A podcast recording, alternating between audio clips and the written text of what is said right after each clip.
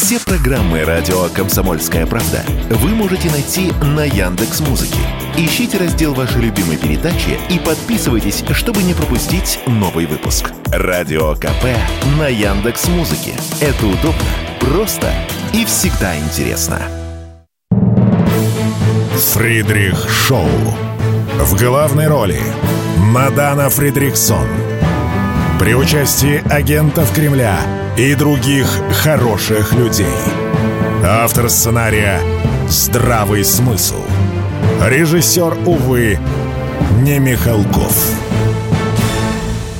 Итак, всем добрый-добрый вечер. На волнах радио «Комсомольская правда» Фридрих Шоу. И сегодня наш гость, политтехнолог, не поверите, Михаил Павлев. Миш, привет. Да, привет.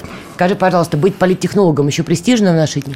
В России не престижно, Чё на это? Украине было престижно, да. А, скучаешь по Украине? Нет, не скучаю, слава богу, что, что не там. То есть не будем собирать тебе донаты на билет обратно домой. Не хочешь. Ни в коем случае. Но, коль уж ты об этом заговорил, давай в трех словах расскажем нашей аудитории, что такое быть политтехнологом на Украине. В каких компаниях ты работал из последних, только давай нет потопа. И как вообще происходили эти компании политические? На Украине, скажем так, а, существует полная анархия в организации политического процесса. То есть, конечно же, офис президента или ранее администрация президента влияет на эти вопросы.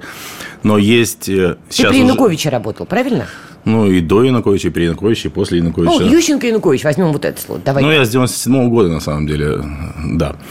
Вот, э, с изб- избирательными кампаниями занимался, начиная от, там, от рядового участника. А, но смысл в том, что до последнего времени на Украине были олигархи, сейчас их нет. Вот, и они играли, конечно, действительно в полном смысле политологическом олигархами являлись, имели и власть, и политическое влияние, и медиа. И поэтому это всегда, любая избирательная кампания, это настоящее сражение. Из, ну, из заметного, э, это президентские и парламентские выборы 2019 года, в которых я участвовал. Ну, Вот, а, Президентские выборы 19 это когда Зеленский в итоге победил. да, да, да. А я, э, скажем так, был в группе консультантов, которые занимались кандидатом Александром Вилкулом э, от оппозиционного блока.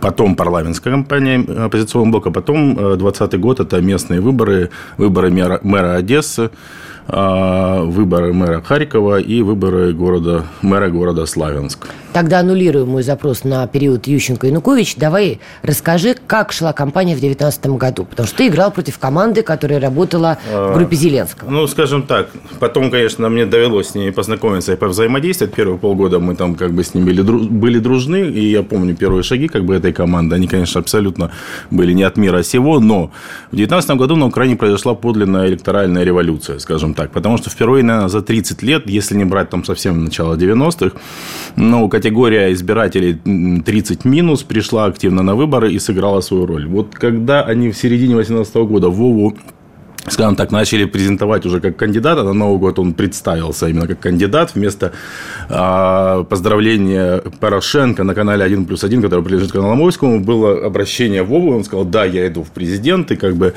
А, но на самом деле я знаю точно, на тот момент это для них была история скорее про парламентские будущие выборы. То есть они хотели его разогнать, его как кандидата в президенты, сформировать его как будущего политика и как бы завести потом парламентскую фракцию.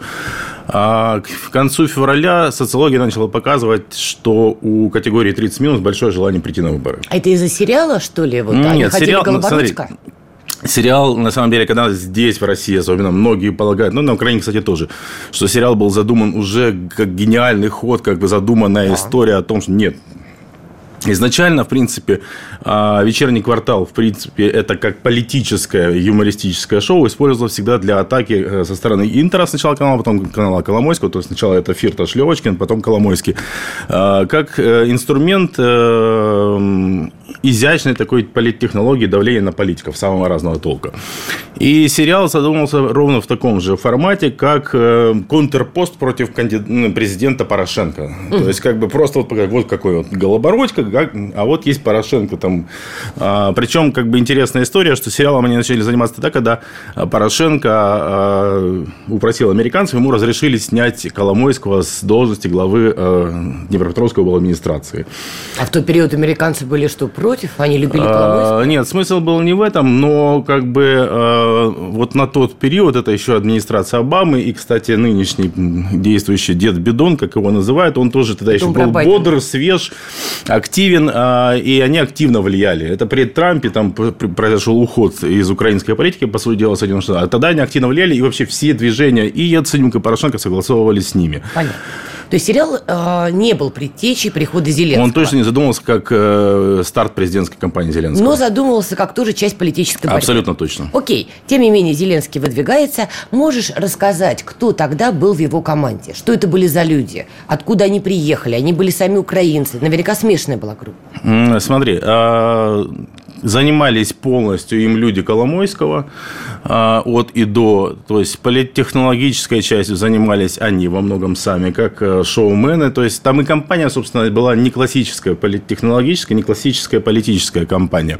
Они ее тоже как медиакомпанию просто построили, а, опять же, апеллируя вот к этому контрпосту, к классическим компаниям, потому что они делали максимально упор на то, что он не политик. Как бы. И был большой запрос и по качеству качественной, количественной социологии у людей на как раз не политика, да, потому что было полное как бы неприятие уже украинских политиков всей когорты. То есть, когда а в 2018 году на всех замерах весь пул там, кандидатов в президенты собирал поддержки там, до 30%, человек 6-7. Но это ерунда вообще, грубо говоря. То есть люди вообще в них не верили, там 10-12% это ерунда. То есть когда там 30-40% поддержки, это можно говорить, что это сколько-нибудь популярная политика. Такого не было ни одного. А тут резкий взрыв. Причем как бы сначала была большая ставка, и все ожидали, что это будет Вакарчук. Был у него опыт похода в парламент, хотя он буквально через год там выпилился, что называется. Но Вакарчук долго-долго, будем говорить, прямым языком жевал сопли. И команда Коломойского подумала, да елки-палки, какой запрос на не политика идет, давай-ка Вову. А Вова имел стопроцентную узнаваемость. Вова имел абсолютную, скажем так, позитивную, позитивное РНМ. То есть, любимый, уважаемый артист, как бы, который нравится, которого любят все, все с удовольствием. Это одна из самых смотрибельных передач на украинском ТВ была вечерний квартал, и уже с определенным флером и бэкграундом э, политическим, скажем так. Скажи, пожалуйста, когда Коломойский выбирал именно Зеленского, помимо того, что была узнаваемость на Украине, да. помимо того, что он не политик, Коломойский закла- закладывал тот элемент, что у Зеленского были большие связи с Москвой. Была ли это попытка им через этого кандидата как-то вот наладить? Смотри, им было по барабану, раз. Во-вторых, Коломойский сам имеет большие связи с Москвой, которая до сих пор не разыграна на самом деле. И общение, ну, как бы все равно у его команды было, есть и будет, на самом деле. Поэтому... А это, это общение с кем? Силовыми структурами? Ну, я воздержусь от комментариев, с кем здесь они общаются, да. То есть, пожить еще хочешь? Ну, ладно. Безусловно. И пожить, и пожить, знаешь ли, все-таки на свободе. Хорошо, ладно. А, точно так же и Зеленский. Слушай, в украинской политике а, на, на Украине нет ни одной сколько-нибудь значимой финансово-промышленной группы или политиков, которые не имели контакты с Москвой. Тут же э, Олег Техникбук, по большому счету, финансировался пророссийскими финансово-промышленными группами, то есть партия «Свобода».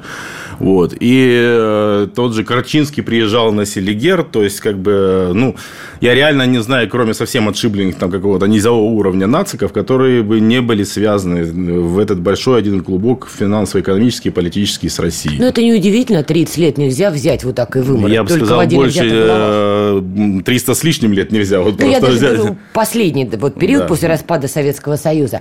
Просто почему я спросила, закладывал ли Коломойский какую-то еще коллаборацию с Москвой? Я помню выступление Зеленского уже как кандидата, там львиная доля его выступлений. Во-первых, это был русский язык. И он вот принципиально о нем говорил, противопоставляя себя идее Порошенко, вера Вера, Мова, церковь. Армия это... Вера, Мова. Да-да-да, армия Вера, Слушай, Мова. конечно же, э, акцент Извини, был договорю. сделан. Да. И второй момент он неоднократно повторял в ходе предвыборной кампании «Остановлю боевые действия», и людям это нравилось. Ну, он и в своей инаугурационной речи да. сказал, что хоть с чертом, э, хоть как угодно, но договоримся о мире. Это все мы видели, и я знаю, что он так и думал на тот момент. Больше что даже его команда и сам э, Игорь Валерьевич Коломойский думал ровно таким образом, решив как бы перевернуться на 180 градусов. И, естественно, смотри, там была история не то, чтобы коллаборация с Москвой или там еще что-то, там была история быть не Порошенко. То есть, вот быть не Порошенко и не украинским политиком. При том, что Порошенко тогда э, пришел в свое время на президентский пост как раз тоже, на самом деле, на достаточно пророссийский, ну, пусть не пророссийских, но но не радикальной риторики. Президент да. мира, говорил он. Абсолютно точно, мир. да. Я закончу конфликт за неделю, как бы очень на Трампа похоже в этом смысле. Но и здесь была история в том, что Порошенко закопался абсолютно в этот радикализм, как бы сделал опору, выбрал опорой эти ультраправые, ультранационалистические настроения и там больш... ну, не бином Ньютона было для команды просто сыграть на том, что противопоставление некое существует. Вот э, Зеленский – это не Порошенко, да, он уважительно относится к украинской культуре, украинскому языку, но нормально воспринимает там народ на Юго-Востока, он понимает проблему там взаимоотношений с Россией и добьется мира. Вот это были вещи, с которыми они шли. И на том, что он не политик, сыграли они в конце февраля, повторюсь, социологии у них начала вылезать история, что много реально э, желающих до 30 лет прийти на выборы, и тогда они впервые подумали о том, что, может быть, они и выиграют эти выборы. Мы плотно общались с людьми, которые там э, были администраторами и организаторами его избирательной кампании. И я просто ну, воочию наблюдал, как менялось их настроение от э, осторожного до достаточно эйфорического, прямо скажем. И все-таки это люди были молодые, в летах, Нет. опытные? Это опытные люди. Это... Американцы были в их числе? Англо говорили? Нет, не было. То есть это были Значит, русско-украинская смотри, команда? Э, с грантоедами из тех, кого называют соросятами, они где-то на среднем этапе избирательной кампании познакомились. Коммуникацию это выбрал, э, выработал и организовал Пинчук, при том, что у Пинчука сложные отношения с Коломойским, но а на определенном этапе это взаимодействие установилось между штабом Зеленского и Пинчуком. Пинчук, естественно, как э, партнер Сороса и Томаш Фиала как представитель Сороса, они а, на Украине, они, конечно, организовали. То есть, тогда впервые появились товарищи, как Гончарюк и, и же с ним, который стал потом премьером, так называемый, была такая грантоедская э, соросятская организация, реанимационный пакет реформ, как бы общественная организация. Вот оттуда персонажи первые эти появились. Давай сделаем небольшую паузу да. и продолжим. Фридрих Шоу. Итак, Фридрих Шоу на волнах радио «Комсомольская правда». Сегодня наш гость Михаил Павлев, политтехнолог, и мы решили немножко препарировать месье Зеленского. Вы скоро Хорошо, узнаете, почему. Не Нет, вы скоро узнаете, почему. Но мы решили копнуть в глубины, как все начиналось. И серия «Зеленский. Путь в никуда. Итак, ты сказал, что на первом этапе у него была команда такая русско-украинских специалистов, скажем так. Просто украинских. Просто украинских да. специалистов, которые действительно делали из него не Порошенко. Он да. говорил на русском языке да, и да. говорил, что я остановлю боевые действия. В какой-то момент подключаются команды «Соросят», Скажи. Они не влияли на избирательную кампанию, они просто стали как бы аффилированными участниками этой команды, и были некоторые персонажи представлены как участники команды. Окей, Зеленский побеждает. Да какой момент у него происходит такой же излом, как и у Порошенко? Ты правильно вспомнил, тут тоже когда-то начинал за здравие, да. в итоге прыгнул за упокой. Зеленский начал за здравие. Что происходит с его командой, как она меняется, в какой момент он превращается в нынешнего месье Зеленского? Значит, у этого как бы обстоятельства, у этой перемены есть вполне конкретные даты. А, это после саммита в Париже, да, э, нормандская четверка, когда встречалась. Э, э, это первые числа декабря, если мне не изменяет память, 2020 года. А, до этого момента все шло действительно к миру. Существовала комиссия Козак Ермак, которая занималась, а Ермак на тот момент был еще замглавы, советником президента. Был ключевой персонаж такой, э, как э, Шефир, их два брата, как бы Шефир очень близко связан с Россией, с Москвой. А, на тот момент он влиял конкретно. Андрей Богдан был главой офиса а, сначала. Которого я Богдан называю все-таки. Да, он все-таки Богдан. Ну, Богдан это по-украински, но он назывался вся Богдан, как бы вот. И в тот момент, когда я с ним э, познакомилась уже через экран, он говорил, что он Богдан. Ну, мне доводилось неформально обстановке с ним общаться. Мы про него еще поговорим, кстати. Вот. А, он как бы, то есть все ребята эти, и я знал изнутри, как бы мы общались, как бы смотрели в сторону того, чтобы действительно сейчас как-то нормализовать историю эту с э, Россией, нормализовать историю с Донбассом. А ты уже был в команде Зеленского? Ну, я не был, мы как бы взаимодействовали с ней, потому что мои э, шефы, как бы, они взаимодействовали на тот момент. Потом у нас конфликт случился, и мы разошлись, как в море А твои шефы тебе в тот момент какую задачу ставят? Миш, помоги команде Зеленского, а, ну, вот что? нас как бы в подкреплении им направили, там, категорию определенную ребят, как бы мы консультанты, потому что, учитывая, что мы занимались пророссийскими проектами, как бы наша была история, мы занимались много вопросами тем с Донбассом, проводили разные там исследования, проводили, нарабатывали разные материалы по нормализации, скажем так, истории всей этой. Ты на Ахметова, что ли, работал? Я не буду говорить, это все Ну, просто Донбасс, нормализация, знаешь, Значит, смотри, э, есть, есть, скажем так, э, этика определенная профессиональная. Я не буду говорить, кто был моим работодателем на тот момент. Ну, короче, Ахметов. Почти. Тепло, горячо. Так, ладно, неважно. То есть Вот. тебе задачу какую поставили? Помочь команде Зеленского Да, мы что? должны были плотно взаимодействовать для того, чтобы двигаться э, по направлению, пусть не реализации Минским соглашений, на самом деле иллюзий не было ни здесь, ни в Киеве о том, что в том формате, как они были выписаны, они, скорее всего, не будут реализованы. Поэтому для этого состоялся саммит в Париже, где, в принципе, была утверждена, как тогда говорилось, как бы, или, э, ну, опробирована и кооптирована формула Штайнмайера, которая расшифровывала процедуру, как это должно все произойти. И э, был намечен конкретный тайминг, был, были э, намечены, скажем так, рэперные даты, э, когда должно одно произойти, второе, третье, разведение войск, разминирование. То есть и движение с весны 2021 года должно было начаться к политическому процессу урегулирования как таковому. С весны 21 года. Это все было выписано полностью э, в Париже на этой встрече, как бы и оттуда, и вернулись, и мы как бы были все достаточно э, с оптимизмом большим э, на происходящее смотрели. Действительно, было такое ощущение, что все двигается к реальному урегулированию про- проблемы. Прости, сразу не могу не спросить. В момент, когда вы зарядились этим оптимизмом, Да. когда команда Зеленского толкала его к миру, не помнишь в тот период, что происходило на линии соприкосновения? А, и тише гладь тебе Божья благодать. Потому что а, вот тогда как раз прошла история, началась она на самом деле, пытался ее запустить еще Порошенко, но на самом деле действительно была остановка перестрелок, остановка обстрелов. А, ну, практически ничего не было, и команда Зеленского тоже говорила о том, что это их непосредственная заслуга, и это действительно было так на тот момент. То есть не было Опять же, остановилась ястреба? э, истерия с Украинской Православной Церковью. Остановились очень многие процессы, скажем так, и начали там немножко вязать, пластовать всяких нациков, всяких радикалов. То есть это реально происходило, как бы э, многие люди смогли выдохнуть, потому что при Порошенко так или иначе очень многие ждали арестов, я в том, в том числе. А, И, И что происходит дальше? Потом произошла одна конкретная вещь. А, Визит Зеленского в Оман. Так называемая известнейшая история, а, которую, которая была реализована, подготовлена м, с помощью господина Гайдука, такой украино-британский олигарх, бывший соучредитель и совладелец индустриального союза Донбасса, его бывший партнер Мкртчан сейчас, я не знаю, освободился, уже не освободился, но сидит, по крайней мере, а, в России, потому что взяли очень большой кредит у российского банка и не вернули. Я посмотрела просто по датам, друзья, не все помню. Визит Зеленского в Оман – это январь, конец января 2020 да, года. абсолютно точно. Вот как бы первый, вот, э, если мне не изменяет память, то ли 4 то ли 6 декабря это саммит в Париже.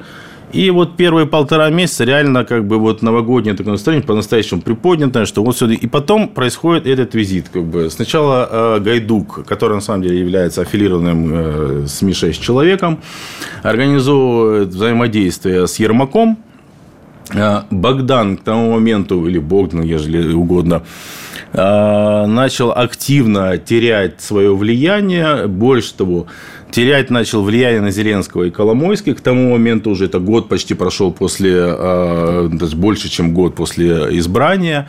Э, И все больше влияния начал набирать и на Зеленского Ермак. Э, Что происходит в Омане? У тебя есть информация? Сейчас расскажу. Коль, ты еще Ми-6 Просто. Ермак играл, опять же, важную роль в э, подготовке Парижского саммита. Зеленский как бы это увидел, одобрил, ему это очень понравилось. И через Ермака была реализована история с этим визитом. В э, Омане происходит вербовка Зеленского, банальная.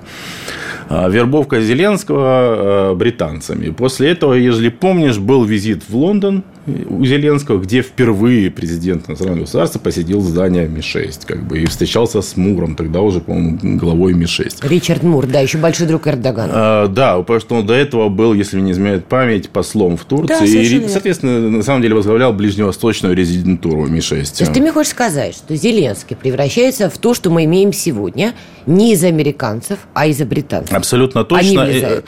Я э, говорил и говорю, как бы э, это взгляд изнутри, вплоть до э, конца 22 года определяющее влияние на украинскую политику осуществляли именно британцы. Что они ему пообещали? Вот у тебя была какая-то своя информация. Вот он вернулся из Омана. Мы многие тогда, смотри, он, ну, как бы до визита в Лондон никто особо внимания на это не обратил.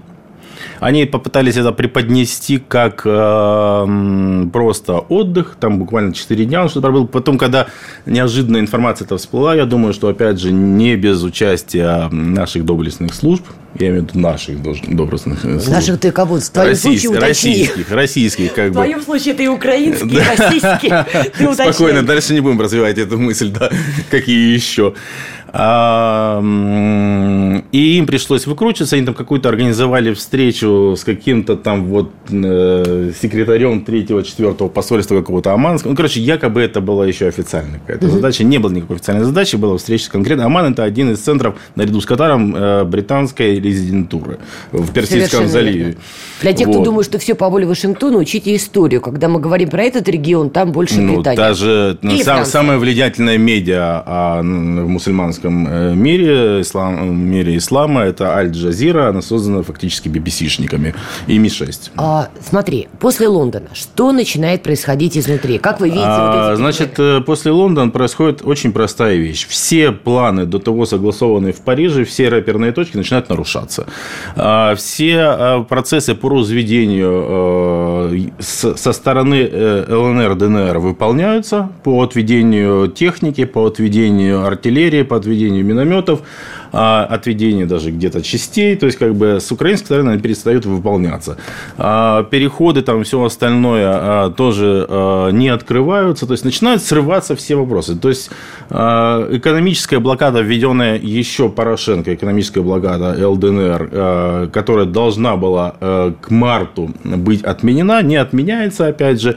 И, конечно же, уже к марту-апрелю не идет речь ни о каком а, движении к политическому какому-то процессу. То есть, все произошло достаточно быстро. Я не знаю, честно говоря, на 100%, и, наверное, никто не знает, узнаем когда-нибудь в лучшем случае, что конкретно такого произошло в Лондоне, да, и в Омане, что конкретно ему обещали британцы, а, возможно, чем-то шантажировали. Там достаточно чем А у вас не было встреч? Вот смотри, вас до этого, что называется, твое, твое начальство тебя командирует А, команду да. Зеленского, чтобы вы помогали. Дальше вы видите, что-то меняется. Неужели вы, у вас не Э, было К тому своей моменту встречи? мы тоже уже в некотором смысле стояли в стороне, а потом чем дальше, тем больше как бы оказались вообще в стороне от всех этих процессов, потому что как бы а, вот тогда же появляется у него тренд на забронзовение, скажем так, да, как бы э, особенно когда главой становится офис Ермак, то есть там начинает конкретная история о вхождении в конфликт со всеми теми, кого можно назвать олигархами, или, а, если политологическим языком, с финансово-промышленными группами украинскими, со всеми. То есть как только Богдан, или Богдан, как ты его называешь, покидает команду Зеленского, в принципе, это уже официальная точка отсчета переворота Сто Зеленского. процентов. То есть, получается, Богдан был good guy, хороший парень. А, Он был парнем Коломойского. Это немножко другое. А известно, где он сейчас, кстати? А, Если не ошибаюсь, ну, был в Вене недавно. Был недавно в Вене. Пока он в Вене, мы сделаем небольшую паузу, попьем тоже кофе и скоро вернемся. Фридрих Шоу. Итак, это программа «Фридрих Шоу» на волнах радио «Комсомольская правда». Наш гость, политтехнолог Михаил Павлев. Безумно интересная история, как Зеленский превращался в то, что мы сегодня имеем. Друзья, если думаете, что по воле Вашингтона, вы категорически не правы. Отмотайте назад, если пропустили. Михаил рассказывает изнутри, кто там и на что повлиял. И имеем то, что имеем. Сейчас Зеленского в очередной раз крутит в бараний рог, по крайней мере, команда Байдена пытается это Да. делать. И уже пошли сливы, как он раздражает команду Байдена, и пошли сливы, что оказывается Зеленский. Это же коррупция. При этом, при всем, британцы куда-то делись. Был, был Бен Уоллес, было какое-то вот, э, какое-то их присутствие. Ушел Уоллес, и непонятно, где британцы. Там, э, на самом деле, ведь американцы разобрались с британцами, по большому счету, отнюдь не только на Украине. То есть, А когда они с ними разобрались на а, Украине? Ну, финальной точкой был уход э, Бориса Джонсона, конечно же. Борис Джонсон представляет э, определенную группу в британской элите, их называют, скажем так, аффилированными с Виндзорами, да. Это ребята такие э, имперцы, по своему взгляду, у них любимый девиз, я часто об этом говорю, э, исправить ошибки Черчилля, то есть фактически при Черчилле развалилась британская колониальная империя, ребята очень хотят, чтобы она восстановилась ну, в каком-то прокси фор- формате. То любить хочется, то ли сладенького. Ну да, то ли- серии. да. Ну, нет, ну, у них вполне есть такая история. Потому что Риши Сунак, при том, что он как бы однопартиец, при всем при том, это человек, представитель международных финансов. Конечно. это абсолютно человек ориентированный, связанный с, с американцами. Абсолютно. Согласись, похож на Макрона, даже по стилю в чем-то. Послушай, это люди, как из одной пробирки выращенные. То Даже есть, костюмчики э, схожи иногда. Вот абсолютно точно. А, И это такой себе ренессанс э, неоконов, который произошел э, у американцев. Э, То есть, э, Байден, конечно, как изоляционист, и Крыло, вот вокруг него сгруппировавшись, они, конечно, сильно потрепали внешнюю политику американскую.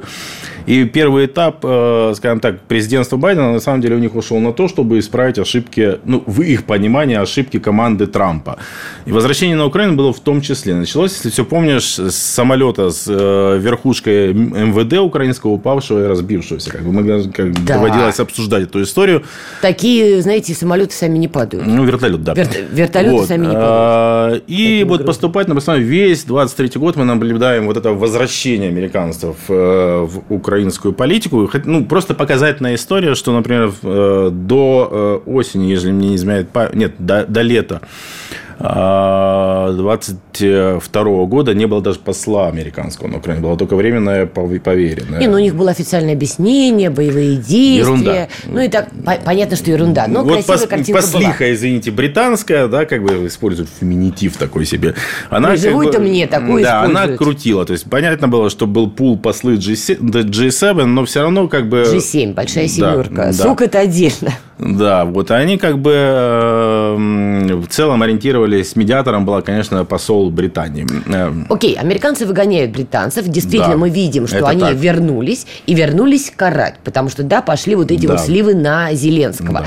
Кстати, ты сейчас объяснил, чего вдруг они за него так взялись. Итак, они его сейчас гнут на проведение выборов. Да. Зеленский сопротивляется, да. но вот ну, не нет, знаю. все уже там согласовано, эта история. Как оцениваешь? Потому что смотри, с одной стороны вылезает Арестович. И уже мы все замечаем, объяс- что он я объясню, очень я хочет... сейчас всё объясню. Сейчас, секунду. Да. Позволь, я тоже поговорю чуть-чуть. Вот я, я женщина, я имею голос, так сказать. Так вот, с одной стороны вылезает Арестович. С другой стороны, я очень хорошо помню крики визги «Обратите внимание на Залужного». Это топили немцы. Ну, давай так, хронологически первыми о Залужном заговорили немцы через издание «Бильд». Я просто перечисляю, кто успел засветиться. Да. Арестович, Залужный, а, боксер Усик, а, Кличко, который тут э, месяца два назад вышел и сказал, что Зеленский там политические расправы устраивает. Короче, запомнил четырех кандидатов. Их больше. Продолжим. Значит, смотри, э, на самом деле история э, очень комплексная. Э, Получил черную метку Зеленский во время своего последнего визита в США и встречи с Байденом. А, м, Вот э, сейчас фактически происходит воочию то, о чем там было проговорено. Будет предоставлено офису Зеленского э, табулька такая, где будет несколько сот фамилий представителей э, киевской и региональной власти, которые должны уйти, которых как бы э, внесли в список коррупционеров. А, Будет полная замена практически украинского Кабмина. То есть Шмыгаль уходит. Практически все министры уходят. Э, Остается только четыре. Э, На э, премьера сейчас с вероятностью 90 плюс процентов это будет Оксана Маркарова, посол Украины в Соединенных Штатах. Человек а, полностью аффилированный и связанный с крупными инвестфондами американскими, в частности, с тем же самым BlackRock. Мгм, Вот. Это крупная корпорация. Это самая крупная корпорация наряду с Vanguard. Остается э, Умеров, однозначно новоназначенный глава эм, э, Минобороны. обороны, Мин- да. Минобороны. Причем там тоже очень интересная история. Умеров связан был напрямую и с американцами, и через э, крымских татар и э, турецкую службу внешней разведки, опять же, с британцами. И британцы поддержали его кандидатуру, но за буквально месяц американцы его так спеленали, что он чисто американский человек на сегодняшний день. Вот. Остается вице-премьер Кубраков и остается э, такой себе э, министр Камышин, бывший глава РЖД. Никогда Ой, РЖД, господи, помилуй, Украинской железной дороги. Э, Обратите внимание, господа майоры. Я сам им позвоню. Вот. А, Тоже персонаж очень интересный. Представители фронтмен гей-лобби западного на Украине. Ну, открытый, можно сказать, практически гей. Вот. А, Своего друга он назначил главой Укроборонпрома недавно. Вот. Ну, как бы суть в том. Прекрасно. Вот, вот четыре человека, которые фактически... А он Камышин Если возглавляет... у кого-то пошли эфемизмы в голове, оставьте их при себе в Камышин возглавляет э, министерство, которое отвечает за все э, э, промышленные как бы, отрасли, связанные с оборонкой. Так. Вот эти четыре человека точно остаются. Может быть, еще кто-то, но Ну, Ермак сомнительно. остается, А? подожди. Ермак остается. А, минуточку, я говорю сейчас про Кабмин. А, так. Значит, по поводу Ермака. А, В начале октября был четкий ультиматум, что Ермак до конца года должен уйти. Чей? Американцев. Да. А, Вот. Торг по этому поводу идет. По моей информации, Зеленский сказал, что Ермак с ним пришел и с ним уйдет. Ему сказали, хорошо. Уходите оба. Причем это чистый инсайт абсолютно. Ну, Только, ну, так и было, да, как бы. Что еще американцы назвали? Они потребовали, чтобы ушли два ключевых зама главы э, офиса Зеленского. Это Смирнов, который отвечает за судебную э, отрасль, полностью украинскую э, систему. И э, Олег Татаров, который отвечает полностью за правоохранителей. Да. Что еще? А, Они э, намерены сейчас э, поменять главу СБУ. Малюк уходит. Э, м, Возглавит СБУ почти с вероятностью 100% господин Покол. Это глава контрразведки СБУ. Как бы абсолютно американский персонаж. А Буданов, вот А, очень нам Сейчас, секундочку, да, сейчас до Буданова доберемся. А, Малюк, скорее всего, идет на главу МВД. Как бы его тоже, когда американцы были в Киеве, по моей информации, члены делегации американской встретились с Малюком, положили на стол хорошие бумажечки, и Малюк оказался тоже абсолютно американским человеком. Ты имеешь в виду зеленые бумажечки? Всякие, нет, нет, А. нет, не те, что ты. Бумажечки с, э, со- с буковками разными, интересными А, компромат. фотографиями. Понятно, компромат. Вот. а, Я думала, доляры. Да бог с тобой.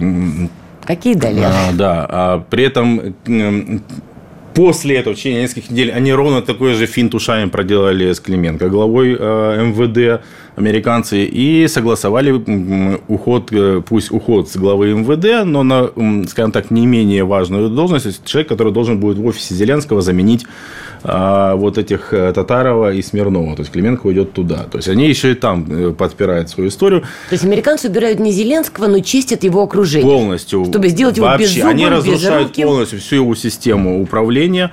Если Потому они что она была если они британская. даже, ну и потому что она была как бы, ну не вполне их, скажем так, и не на них ориентирована, и где-то, а, ну корнями вросла уже полностью в украинскую государственность и пила соки. И опять же, действительно, американцев не очень устраивает неэффективность расхода их средств. Они не хотят воспринимать, ну как бы они понимают, что они вынуждены будут поддерживать Украину, но не хотят, чтобы это была черная дыра. Пока это черная дыра для них абсолютно. То есть бабки туда просто проваливаются, и как бы их это не устраивает абсолютно. Вот. А, Ну, я же говорю, Ермак на закуску. Я думаю, они все равно дожмут эту историю. Ермак должен будет уйти, по-видимому. Министром иностранных дел вместо смешного товарища этого будет, скорее всего, нынешний зам главы э, офиса Жовква. Его уже отправляли послом в Польшу, даже отправили Агримана, а потом отозвали. Все, то есть, как бы вот там достаточно много причин предполагать, что именно господин Жовква возглавит. Тоже, кстати, проамериканский товарищ. Слушай, ну извини, вот в этой конъюнктуре, тогда, коль уж Зеленского пытаются выпороть, а именно это происходит, Да. в принципе, он может расслабиться, нюхать то, что он нюхает дальше, наблюдать, как ему меняют команду, понимая, что его при этом самого Александр, сохраняют. ты абсолютно Но права. при этом мы видим движение Я, кандидатов. объяс- я объясню, как они хотят сделать. Э, Произошла еще очень интересная вещь. Американцы конкретно наехали на э, э, членов Центральной избирательной комиссии украинской. Э, Глава, который был поставлен Зеленским и Ермаком, написал уже заявление по собственному. А до членов ЦВК была доведена конкретная команда, что есть вот у вас э, офис на Сикорского, это бывшая улица Танкова, это посольство Соединенных Штатов. А а офис на улице Банкова вас больше не интересует. Со всеми вопросами, даже в ходе избирательной кампании, вы идете сюда, на Сикорского, отчитываетесь, ориентируетесь на команды и все остальное. То есть, как бы они полностью перехватывают инструмент управления избирательной кампанией, влияние на избирательную кампанию. И что они сказали Зеленскому? Президентские выборы нет. Байден сказал, что я даже не буду это обсуждать. А парламентские – да. Почему? Потому что э, без эм, админ-ресурса без... э, вот, кстати, забыл еще одного персонажа, который остается в кабине, это Федоров. Он был Минцифру возглавлял, а сейчас Министерство по инновациям. Но тоже как бы через партнера своих связан, и через Арахами связан с американцами полностью. А, Давай сейчас сделаем небольшую паузу, Да. друзья. Мы тоже должны переварить, э, переварить все вот эти вот данные. Выдохнем, еще раз попьем кофе и скоро вернемся. Фридрих Шоу. Итак, Фридрих Шоу на волнах радио «Комсомольская правда». У нас заключительная часть. Очень интересное повествование. Препарируем месье Зеленского, как все было и как все становится сейчас. Михаил Павлев, политтехнолог, наш гость. Продолжай. А, да, то есть мы остановились на том, что американцы а, делают из Зеленского фактически хромую утку. То есть он... Чистит дел... его команду уничтожают его команду. Все те, кто сейчас займет ключевые посты на Украине, это не люди Зеленского, больше того, да, не дружественные к Зеленскому. Да, я тебя спросила, чего же Зеленскому не расслабиться и не получать удовольствие? Если команду поменяют, он остается. Ну, пошло движение кандидатов на его место. Маленькое отступление. Зеленский переживает на самый, пережил за последний год самый большой катарсис в своей жизни. Как бы. Он артист, он нарцисс, как бы, и для него эти все красные дорожки и аплодисменты угу. по всему миру были, конечно, совершенно крышесрывающим обстоятельством. А, и он не хочет с этим расставаться, а этого очень происходит. И вообще его перспектива неочевидная и, может быть, довольно печальная. Да? Печальная что ты имеешь? Да что угодно с ним может произойти, вплоть до ликвидации, а, потому что его до сих пор Запад, западная спецура охраняет. Но как охраняет, так может и как бы реализовать. Вот хочу называется. расстроиться, но не, не получается. Вот. Как бы что ж. А, что американцы хотят? Они хотят провести парламентские выборы. На парламентских выборах без админресурса и влияния Зеленский и его проекты проиграют. Они не собираются скорее всего, ну, почти наверняка не поведут снова на выборы партии «Слуга народа». Скорее всего, будет именной блок Зеленского.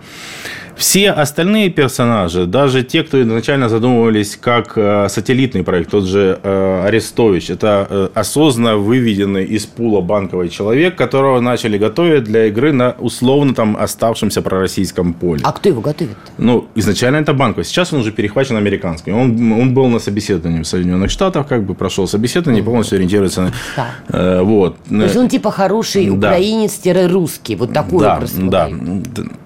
А, что еще? Там очень многие люди в Соединенных Штатах перебывали на собеседовании. Когда речь встала о том, что Зеленский, если не пойдет на все эти изменения все эти перемены, он может быть просто отстранен тем или иным путем. И начались даже вестись демонстративно переговоры с двумя людьми. Это не Залужный. Залужный, на самом деле, э, отказался от публичной роли в политике. Он не отказался в целом от инструментов влияния, о том, чтобы куда-то направить ну, какой-то пул своих людей с ним связанных, какую-то команду будущую.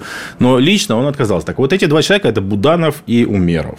Наконец-то появляется Буданов. Да, да, за последнее время он, конечно, абсолютно э, никакой как э, спецура, но он пронесил себя сильно достаточно как политик Буданов. Вот. Умеров давно человек как бы э, в теме и в доле, что называется. Поэтому эти два персонажа сейчас в наибольшей степени рассматриваются как Зеленско-заменитель, если он будет не покладистым.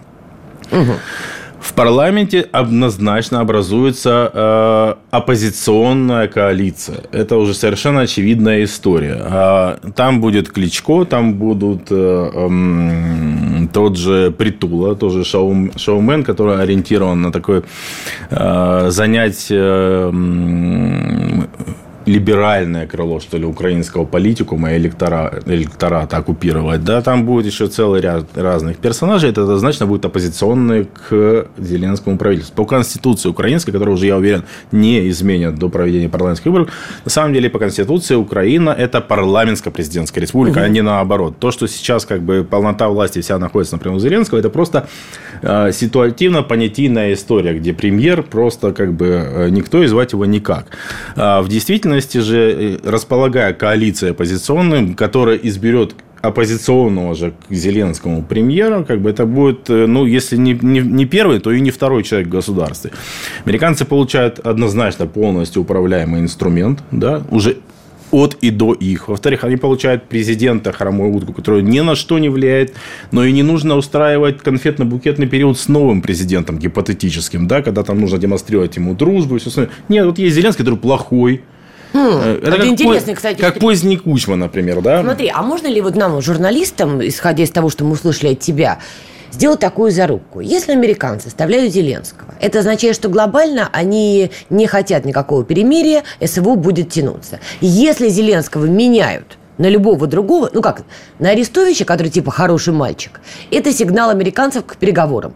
На Буданова сигнал американцев будет жестче. Вот можно такие Ну, сделать? это, это упрощение, потому что в моем понимании, они, да. э, чего они точно хотя- хотят и о чем есть, собственно, консенсус, да, единственное, что э, дед и самые ближние персонажи к нему, скорее всего, там немножко кочевряются, А, но, опять же, в силу того, что у них есть, э, не знаю с чем, но желание снова баллотироваться, как бы, и в связи с э, резонами избирательной кампании. Есть консенсус двупартийный о том, что Украина должна перестать быть черной дырой. Нет, смотри, просто объясню свою Для логику. этого нужно остановить горячую фазу конфликта. Смотри, вот когда они сохраняют Зеленского, да, тут понятный сигнал Москве. Мы считаем, что он преступник, он преступник, и на нем кровь. Это один нам сигнал. Другой сигнал, если за имя Буданов, который гордится тем, что он устраивает теракты на территории России, из-за которых страдают гражданские мирные люди. Это тоже нам сигнал. Как с ним вообще вести А, какие-то я полагаю, переговоры? что- И то ли дело Леша Арестович экстремист, кстати говоря, но тем не менее такой, знаешь, немножко безобидный на этом фоне. Именно поэтому с большей гораздо вероятностью, я предполагаю, что все-таки желание у американцев э, притушить конфликт на Украине и соз- ну, снизить количество ну, проблем для себя, связанных с Украиной, есть однозначно. Да? Тем более у них вот всплыл Ближний Восток, никто не отменял Тайвань, еще много чего. Твоя правда? Вот, а, поэтому куда более вероятным в этом смысле персонаж, опять же, а, даже при сохранении Зеленского, скорее всего, он будет э, готов э, просто от- отойти в тени, там может премьер играть новый, э, какую угодно роль. Но вероятнее, чем Буданов в этой ситуации персонаж такой, как Умеров. В общем-то, по большому счету, не имеющий на сегодняшний момент никакого такого а, бэкграунда особого. прав. да, Публично ну, он никак не э, замазан То есть, кровью. ну, как бы не, не окропленный красненьким, назовем так. Ну, как бы понятное дело все, но, но речь не об этом, да. Да. Тут вопрос то А, публичности. Поэтому Умеров даже более вероятен, ежели вдруг э, change должен будет произойти. Не факт. Я думаю, что им гораздо проще действительно оставить этого преступника президентом, при этом выведя на передний план гипотетического будущего премьера. Но твое мнение как политтехнолога, наблюдая за публичными телодвижениями американцев, они настроены сейчас на какой-то переговорный процесс уже?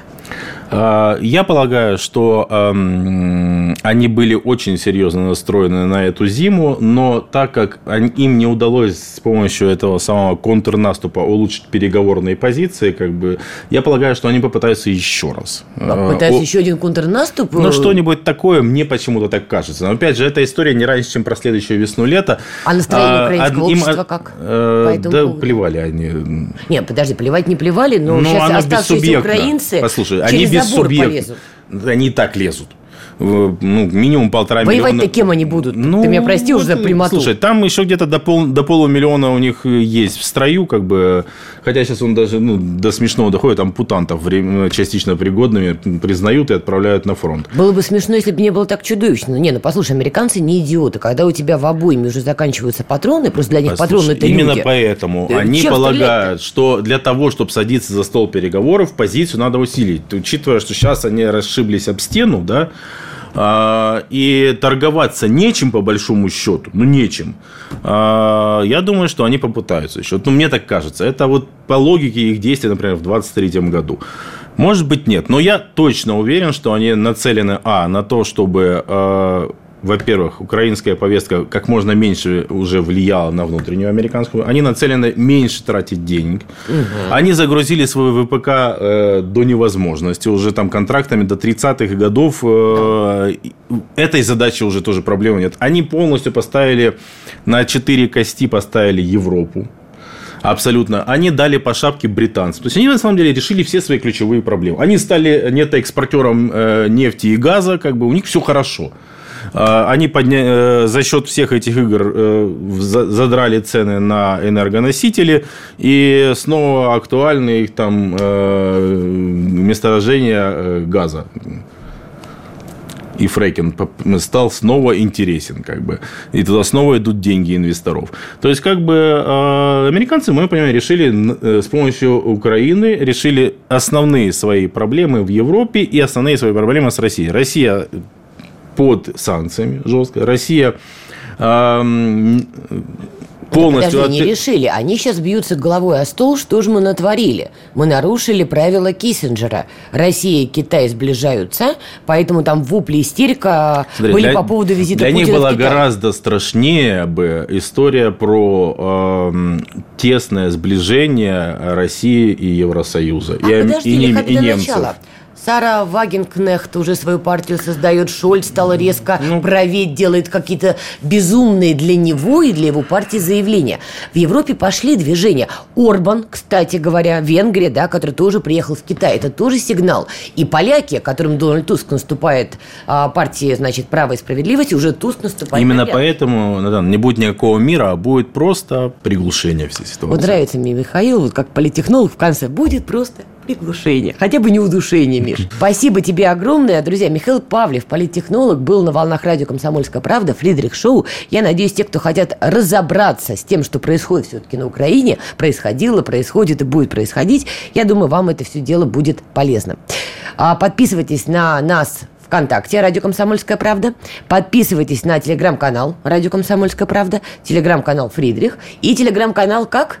М. Павлев. Подписывайтесь, много чего нового узнаете. Все, увидимся, услышимся. Счастливо. Фридрих Шоу. В главной роли Мадана Фридриксон. При участии агентов Кремля и других хороших людей. Автор сценария «Здравый смысл». Режиссер, увы, не Михалков.